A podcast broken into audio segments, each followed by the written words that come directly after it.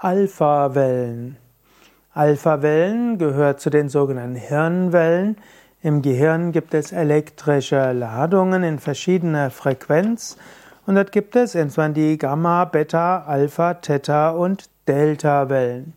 Die Alpha-Wellen sind im Bereich von 14 bis 8 Hertz, also Schwingen, Schwingungen pro Sekunde.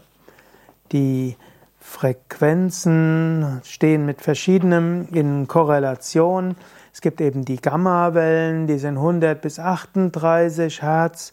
Diese sind immer noch nicht übermäßig viel hm, erforscht, aber die Gamma-Wellen sind typischerweise mit Peak Performance verbunden. Sie stehen auch mit mystischen, transzendenten Erfahrungen in Verbindung. In den Gammawellen gibt es Verschmelzungserlebnisse, man kann das Ich-Gefühl verlieren und das Gefühl universellen Wissens zu bekommen. Das Faszinierende ist, dass unterschiedliche spirituelle Erfahrungen in unterschiedlichen Hirnwellen sind. Die Gammawellen, Hirnfrequenzen sind bei besonders intensiven spirituellen Erfahrungen dabei. Währenddessen, es gibt auch Alpha, Theta und Delta-Wellen bei spirituellen Erfahrungen und die haben andere ja, Korrelationen.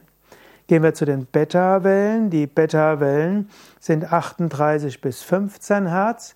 Das sind die Hirnwellen des normalen Wachbewusstseins. Also wenn du wach bist und normal denkst und eine nach außen gerichtete Aufmerksamkeit hast, dann ist die Amplitude der Beta-Wellen besonders stark.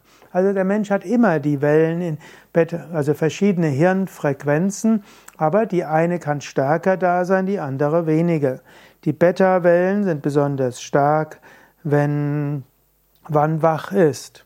Bei Unruhe, Angst und Stress, dann sind die hohen Frequenzen des Beta-Spektrums aktiv und bei Niederfrequenzen Beta-Wellen, dort ist das, der Geist wach und aufmerksam und klar. Ja, das dritte ist dann eben die Alpha-Wellen und darum geht es ja vielleicht in besonderem Maße in diesem Vortrag. Die Alpha-Wellen sind so eine gelöste, entspannte Grundhaltung.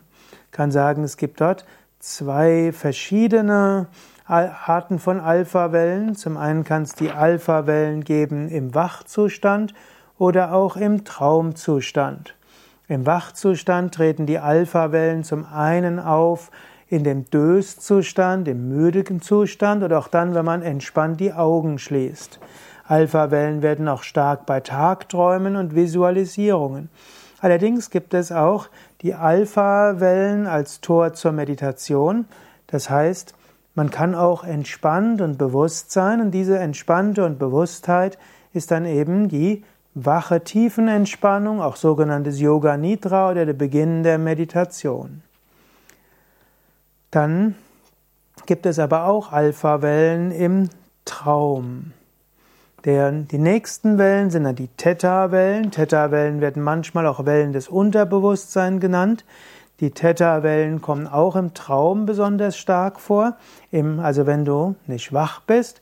Aber die Theta-Wellen können auch bei Wachheit in Meditation und Gipfelerfahrungen hineinführen. Theta-Wellen können auch für Kreativität und Spiritualität stehen. Theta-Wellen können also entweder im Schlaf sein oder im Wachzustand. Und schließlich gibt es noch die Delta-Wellen, also Theta-Wellen von 7 bis 4 Hertz, Alpha-Wellen von 14 bis 8 Hertz. Und so gibt es also die Delta-Wellen von 3 bis 0,5 Hertz, also sehr langsame Frequenz. Im traumlosen Tiefschlaf sind die Deltawellen besonders stark.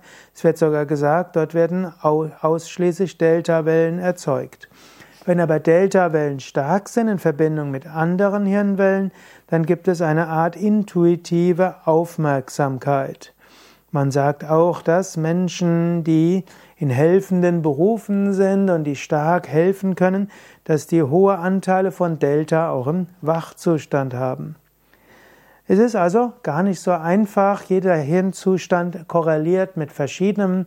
Mit jedem Hirnzustand können wir auch sagen, er hat eine, hat, steht irgendwo in Verbindung mit Wachheit oder auch mit Schlaf. Gut, jetzt hm, Die Gammawellen und Beta-Wellen sind immer mit Wachzustand verbunden, aber Alpha, Theta und Delta haben eine Korrelation im Wachzustand, hängen dort irgendwo mit Entspannung und Kreativität und mit Meditation, Bewusstseinserweiterung zusammen. Oder es gibt eben als Schlafzustände oder Dösigkeitszustände und dann hängen sie mit was anderem zusammen. Ganz so einfach ist es also nicht mit den Korrelationen. Mehr dazu auf unserer Internetseite wiki.yoga-vidya.de